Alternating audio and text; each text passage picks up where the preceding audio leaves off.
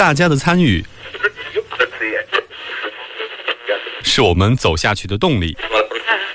新闻中有你有我，我们一直在路上。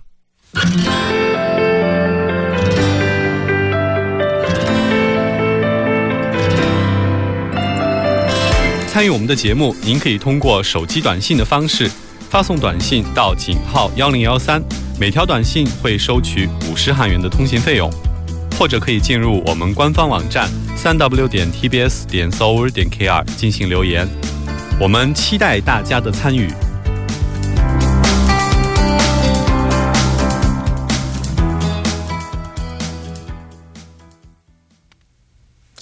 好的，欢迎回来。接下来为您带来我们今天新闻在路上的第二部节目。在今天的第二部节目当中，为您准备了首尔新生活最新动态一目了然，以及新闻字符。稍后是广告时间，广告过后马上回来。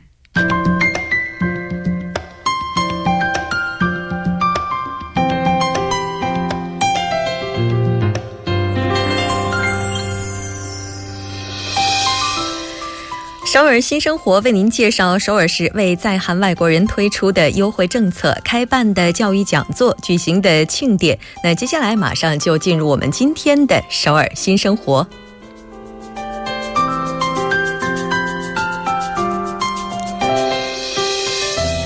来看一下今天的第一条消息。今天第一条消息为大家介绍的是第五届青年活动家活动，马上就要开始了。申请时间是截止到四月二十三号，活动期间是从五月份到今年的十一月份。那这次招募的对象是多文化背景家庭的青少年朋友。那这次活动的内容主要是以企划创意为主题的项目，并且呢，你也可以推广这些项目。那这次会选出五到十名成员来组成四组团队，大家通过团队合作来企划创意。详细的情况您可以登录官网三 w 点 rainbow youth 点 com，也就是三 w 点 r a i n b o w y o u t h 点 com。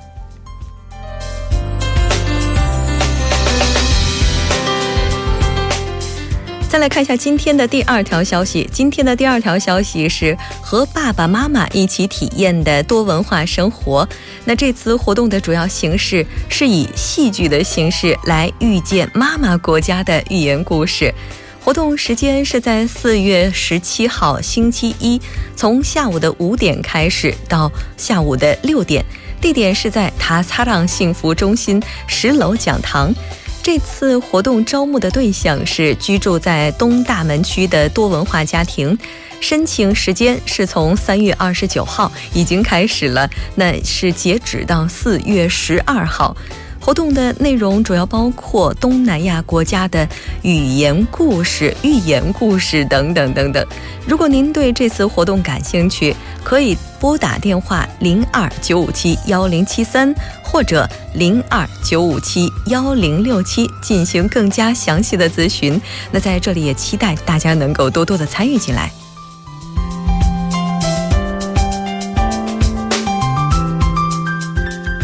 好的，再来看一下今天的最后一条消息。那了解一个国家，可能最快的就是从了解他们的文化开始了。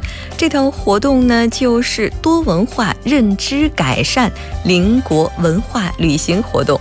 这次活动它是以教育的形式来进行，时间是从四月份一直延续到今年的十月份，是在第二、第四周的周五。教育时间，它的具体时间安排是从上午的十点开始到上午的十一点四十五分。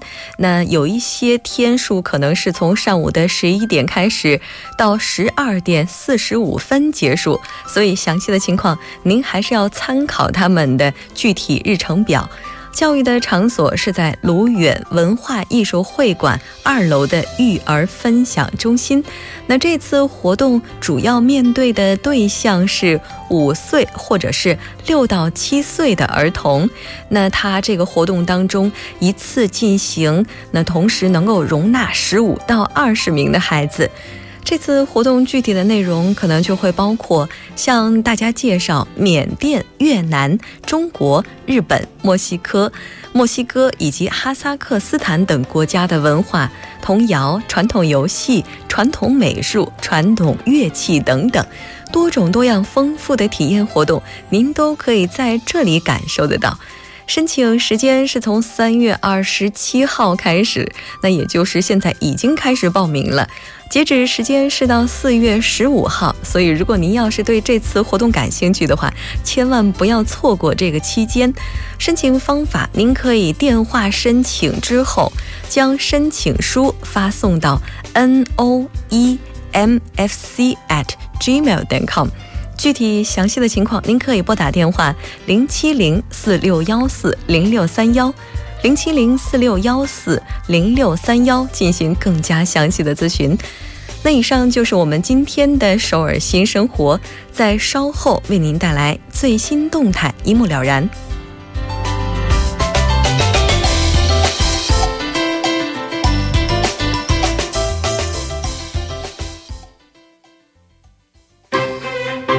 新闻中有你有我，我们一直在路上。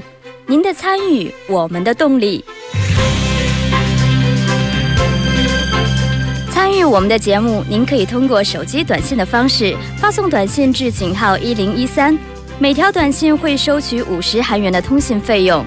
你也可以登录我们的官网三 w 点 tbs 点 c o 点 kr 收听更多广播回放。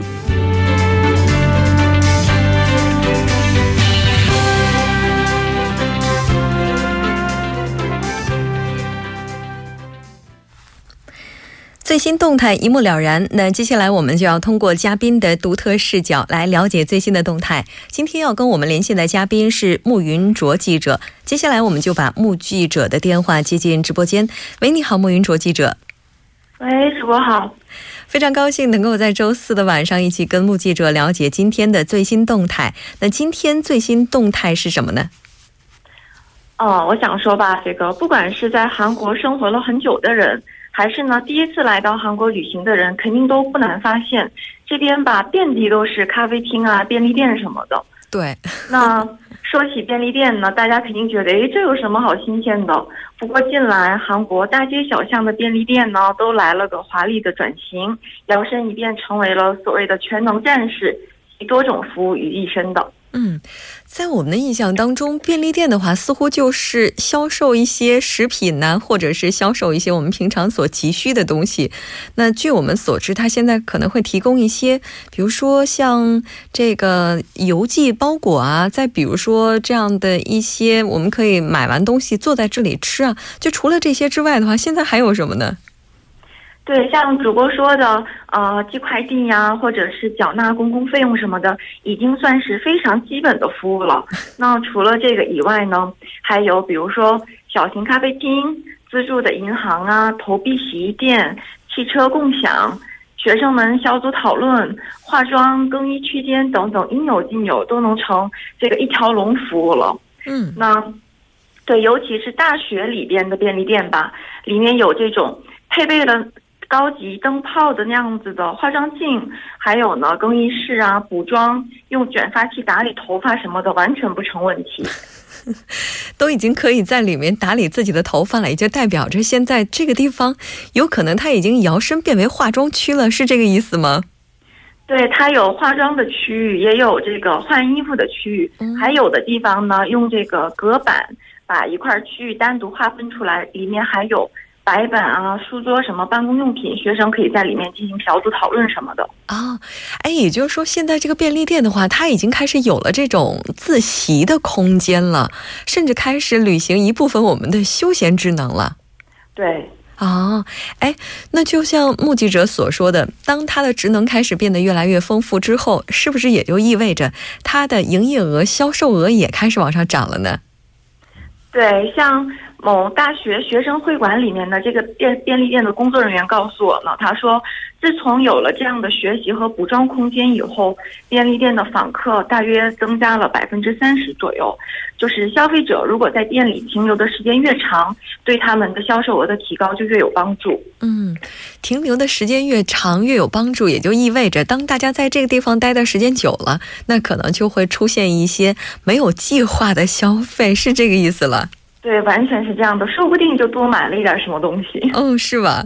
那像这种形式的便利店的话，就是就您觉得它最近比较受欢迎的原因应该是什么呢？首先，像刚才说的这种便利店吧，它一般都位于学校内部或者大学区附近。那学生们比起花六七千韩币去咖啡厅喝一杯咖啡。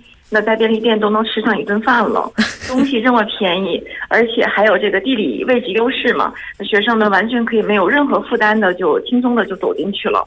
是。另外呢，我觉得还有一个就是现在单人家庭越来越多了嘛，一个人在外面吃饭或者干点什么，总归是要看一些眼色的，或者有一些尴尬。那便利店设施越来越齐全了，年轻人肯定愿意去。还有。大家都知道便利店二十四小时营业嘛，我觉得是最方便的一个地方了。嗯，是。刚才您也提到了，现在一人家庭也是越来越多了。我们也知道，便利店的话，它现在也提供这个一人份的料理，就比如说像紫菜包饭啊什么的，还有一人份的这种盒饭，也是卖的比较多，而且比较受欢迎，也可能是这个地方受到越来越多年轻人欢迎的原因之一了。嗯，而且呢，我刚才似乎听您提到了说，这个地方它可以办理一些银行的业务。对，像以前呢，便利店最多只能利用 ATM 取个钱、存个钱什么的。嗯。但是现在便利店开始和银行联手，打造小型的自助银行，只有银行营业点才能办理的业务，比如说。申请信用卡、借记卡，或者是开通网上银行什么的，现在都能在便利店轻松搞定了。现在的话，也就是说，家门口如果有一家便利店的话，基本上所有跟我们日常生活有关的业务，我们都可以在这里办理一下的感觉了。对，应该说我们生活半径变小了。嗯，哎，但是我的印象当中，好像在我的周边，就这种形式的便利店。不是那么多，大部分的便利店似乎还是那种比较传统的。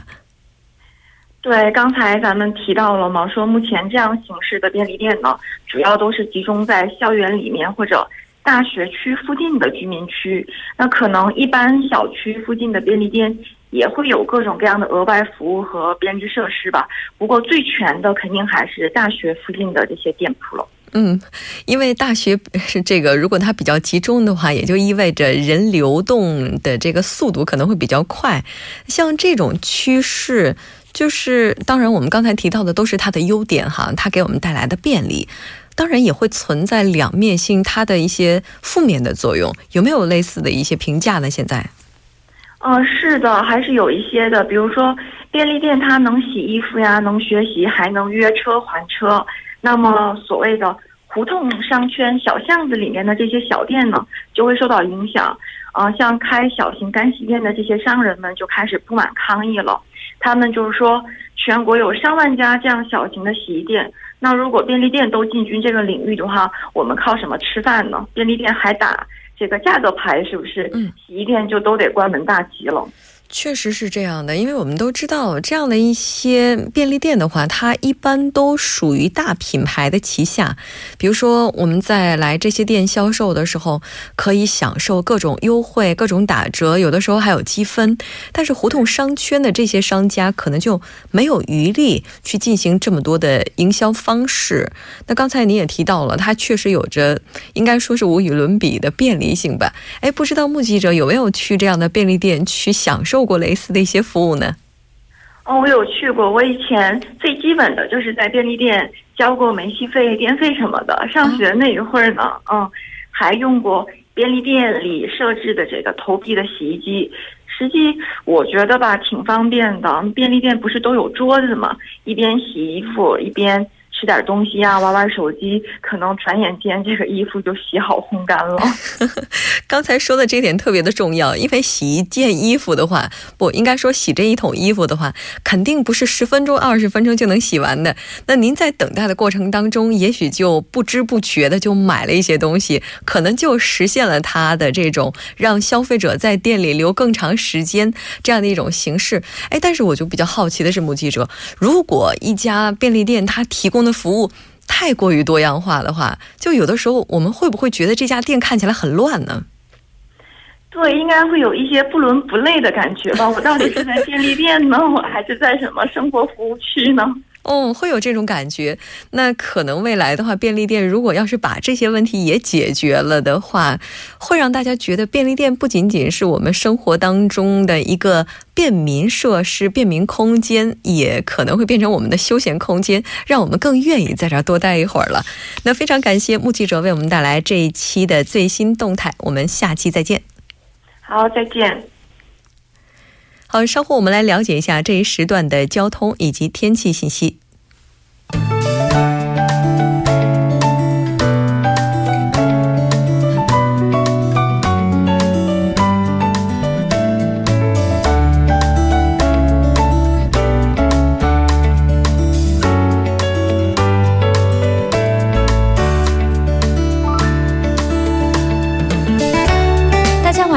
这里是由影月为大家带来最新的首尔市交通及天气情况。那我们继续关注下路面的突发事突发事故，在百济古坟路新村站到百名十字路口的石村地下车道内的一车道施工作业依旧进行当中，但反方向的施工作业已完成，交通恢复正常。在私家亭路拜峰小学到长安洞十字路口的三车道有道路施工，对面方向的四车道也因施工作业交通停止，还望您参考路段，小心驾驶。在三田路禅石学院十字路口到三田十字路口的四车道的施工作业也已完成。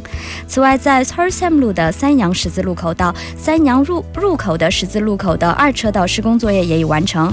还有一个是在上道路的长城拜基以及上道站的下尾车道下尾车道进行的交通追尾事故的处理作业，目前也已完成，交通恢复正常。在松坡大道的江南圣母医院以及大监察厅的二三车道的追尾事故，目前也已处理完毕，交通恢复。正常，我们继续关注下高速情况。那本台路况编辑提醒您，在内部循环高速公路圣水 GC 方向，成山交叉路到延禧交叉路，还有宏济交叉路以及宏恩交叉路等路段，目前车多，以平均时速十五到二十千米每小时的速度缓慢前行。而对面的成山方向，特别要提醒的是，红济门隧道到真灵隧道等路段目前交通繁忙。此外，是在奥林匹克高速金浦方向，铜雀大桥南侧到汉江大桥南侧，以及盘浦大桥南侧到铜雀大桥南侧。汉南大桥南侧到盘浦大桥南侧、东湖大桥南侧到汉南大桥南侧等路段目前车多。位于对面的河南方向，目前交通繁忙的路段是从铜雀大桥南侧到盘浦大桥南侧，以及汉南大桥南侧到东湖大桥南侧，还有圣水大桥南侧到永东大桥南侧，目前都比较繁忙，以低于二十千米每小时的速度缓慢前进。那我们看一下今明两天具体的天气情况：今天晚间至明天凌晨阴，西南风二级，最低气温零上八度；明天白天晴转。多多云，偏东风二级，最高气温零上二十三度。好的，以上就是音乐带来这一时段的天气与交通信息。稍后我还会再回来。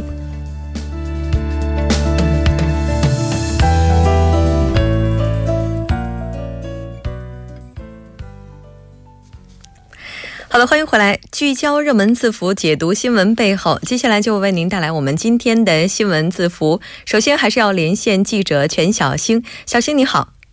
啊，木真好，各位听众朋友们好，非常高兴能够跟小星连线来了解今天的热门字符。那今天小星为我们准备的热门字符是什么呢？嗯，好的。那么我今天准备的热门字符是“攒人品”。攒人品，其实我看到这个词的时候，我稍微的愣了一下啊，因为我不知道这个词是不是我想象当中的那个意思。我们还是先来听小星来介绍一下“攒人品”这个词到底怎么理解。好的，那么今天我们所谈的话题是叫攒人品。相信如果经常在中国的互联网上上网的一些朋友，那么应该会对这个词语是非常熟悉的。那么这个攒人品的大意是指的是试图以通过像扶老奶奶过马路啊这种方式来增加自己的运气的这么一个词汇。就是来扶老奶奶过马路，增加自己的运气，这是什么感觉呢？嗯，就是有点，其实它的本意就是像一点做好事，通过做好事给自己增加一些好运，可以这么理解。就是通过做好事情，然后来增加自己的形象，是这个意思对吧？对对啊，哎，而且我们感觉这个词好像在互联网上已经流行了很多年了。啊，是的。那么像那个可以说是像“攒人品”的这样的词语，是一个有着长期生命力，并且值得所有希望了解中国网民心态的人需要了解的一个迷因。在这里面，迷因是这么解释的：是指有一个想法、行为或风格。从一个人到另一个人的整个文化的传播过程，而这是由英国的著名生物学家所提出的一个词汇，如今被如如今广泛的用来描述一些文化传播的过程以及互联网的各种文化的现象。嗯，也就是说，“攒人品”这个词的话，到现在为止的话，它的意义似乎也经历了一个变化。嗯，是的。那么在刚开始的时候，就是。攒人品，包括攒人品也好，包括我们所说的中文的互联网这一些许多的这样一个民营，其实也都是经历了一个意义的一个变化，经过在互联网的一个传播过程中。嗯，在互联网当中，“攒人品”这个词的话，似乎给我们的感觉稍微有那么一点点贬义，不知道小新是不是真的有这种感觉？嗯，这么说吧，像就是。嗯，在我的二零零零年左右，就是当时的那个中国的互联网上就出现了 RPWT，就是拼音人品问题这四个字的一个字母缩写。当时的网友们在遇到一些坏的结果的时候，就往往被调侃说有人品问题；而遇到好事，则归结人品爆发。此后就衍生衍生了像“攒人品”这种说法，人们嘴上时常调侃各种好事，来增加自己的运气。嗯，这么听起来的话，就觉得我们现代人确实应该多做点好事，多攒攒自己的人品了。但是，好像跟这个词相对应的还有另外一个词，最近在网上也是特别的火。这个词叫“喂毒奶”。啊，是的。那么，像“喂毒奶”这个词的话，这这是属于一个比较新生代的词语。嗯，本来是指在一场竞争性比赛中，其中一方的支持者大力赞扬另一方，以试图让对方染上坏运气的结果输掉。这种迷信的说法听起来是挺荒谬的，但是在中文的互联网上也已经流行了好几年。嗯，哎，简单的来说，是不是就是咒对方呢？嗯，是有点这种感觉。但是我们之前所说的这种咒的话，都是用一些比较，嗯，应该怎么讲，就是比较不太好的词，或者是稍微的，我在这儿能说一个恶毒这个词，就是用这种比较负面的词去让对方发生不好的事情。但似乎喂毒奶的话，它是通过用一些非常好的语言，然后去咒对方，使对方发生不太好的事情，是这个意思。嗯，是的，像这方面，其实中国网民们也是受到了一定启示。不知道大家有没有听过那个足球王贝利？球王贝利就是一个典型乌鸦嘴的一个例子，因为他有很多次著名的预测失误，由此就闯下了那个乌鸦嘴的这个名头。嗯，因为就据我们所知，像贝利的话，他其实在各项比赛当中，哈，他虽然说有过很多次失败的预测，但是他成功的概率也是相当高的。嗯，是的，但是因为这大家也是从娱乐的这种角度来出出发嘛，所以就是被人们有意忽略这种感觉，然后再加上一些像启发法这种认知的谬误，也就然后以及人们总是认为自己能够想起的有代表性的例子是正确的，所以人们自然就倾向于这种乌鸦嘴的说法很灵验。嗯，哎，我怎么突然想起了，好像在之前有一届世界杯的时候，然后有一个章鱼，德国的有一条章鱼，好像这个章鱼的话，它的预测比较准，这个应该就跟这个毒喂，这叫什么来着？叫什么来着？喂毒奶没什么关系了吧？嗯，当然可以，我们可以这么说，人人就是热衷于像攒人品呐，包括喂毒奶这种民音的文化现象，更多还是一种调侃。即还是娱乐性质，并非是人们对此的深信不疑。但同样，民因它的强大之处就是在于，它会不知不觉地影响人们的举动。嗯，前一段时间的话，像韩国队和中国队不是有这个足球比赛吗？就据我们所知，在这场比赛当中，也有人用了这个词，对吧？啊，是的。那么我个人是这么认为的，就是甚至有有一些人就因喂毒奶这种心态，而有了下赌注对冲的这种心态。就是球迷支持中国队，但是有些要下注给韩国来灌毒奶，中国赢球了自然高兴，而韩国赢球那就可以收回一些成本了，应该叫做。嗯，也就是说，他是用这种非常积极的方式给对方，然后希望对方发生不太好的事情。这次绝对属于一种网络词汇。我们在这里当然是不提倡这种喂毒奶的，但是还是希望大家能够多攒攒人品。但据我们所知啊，攒人品这个现象似乎不仅仅流传在中国。啊，是的。那么事实上就是。据我们的一些了解，就是二二零一二年的一篇外国的心理学论论文上有提出，当人们在等待某个自己无法控制的结果时，往往会去做一些帮助别人的事情，希望借自己借借此来增加自己的运气，这也可以说是攒人品的一个表现吧。嗯，确实是我们需要多攒一些人品，然后像喂毒奶这样的事情，当然如果能少做一些是最好的了。而且喂毒奶如果稍有不慎，真的喂成了纯牛奶的话，这可能也是他们后悔莫及的事情了。非常感谢小星今天给我们带来这么有趣的新闻字符，我们下期再见。好，再见。好的，到这里，我们今天新闻在路上的第二部节目就是这些了。稍后在第三部节目当中以及第四部当中，为您带来走进世界以及我们今天的新闻放大镜。那接下来依然为您介绍一下我们节目的收听方式。您可以调频一零点三，也可以登录三 w 点 tbs 点 co 点 kr。你也可以在 YouTube 上搜索 TBS EFM Live Streaming，就可以收听我们的直播。当然，你也可以参与进来，您可以发送。送短信到井号幺零幺三，也可以通过各种互动方式，S S 直接给我们留言。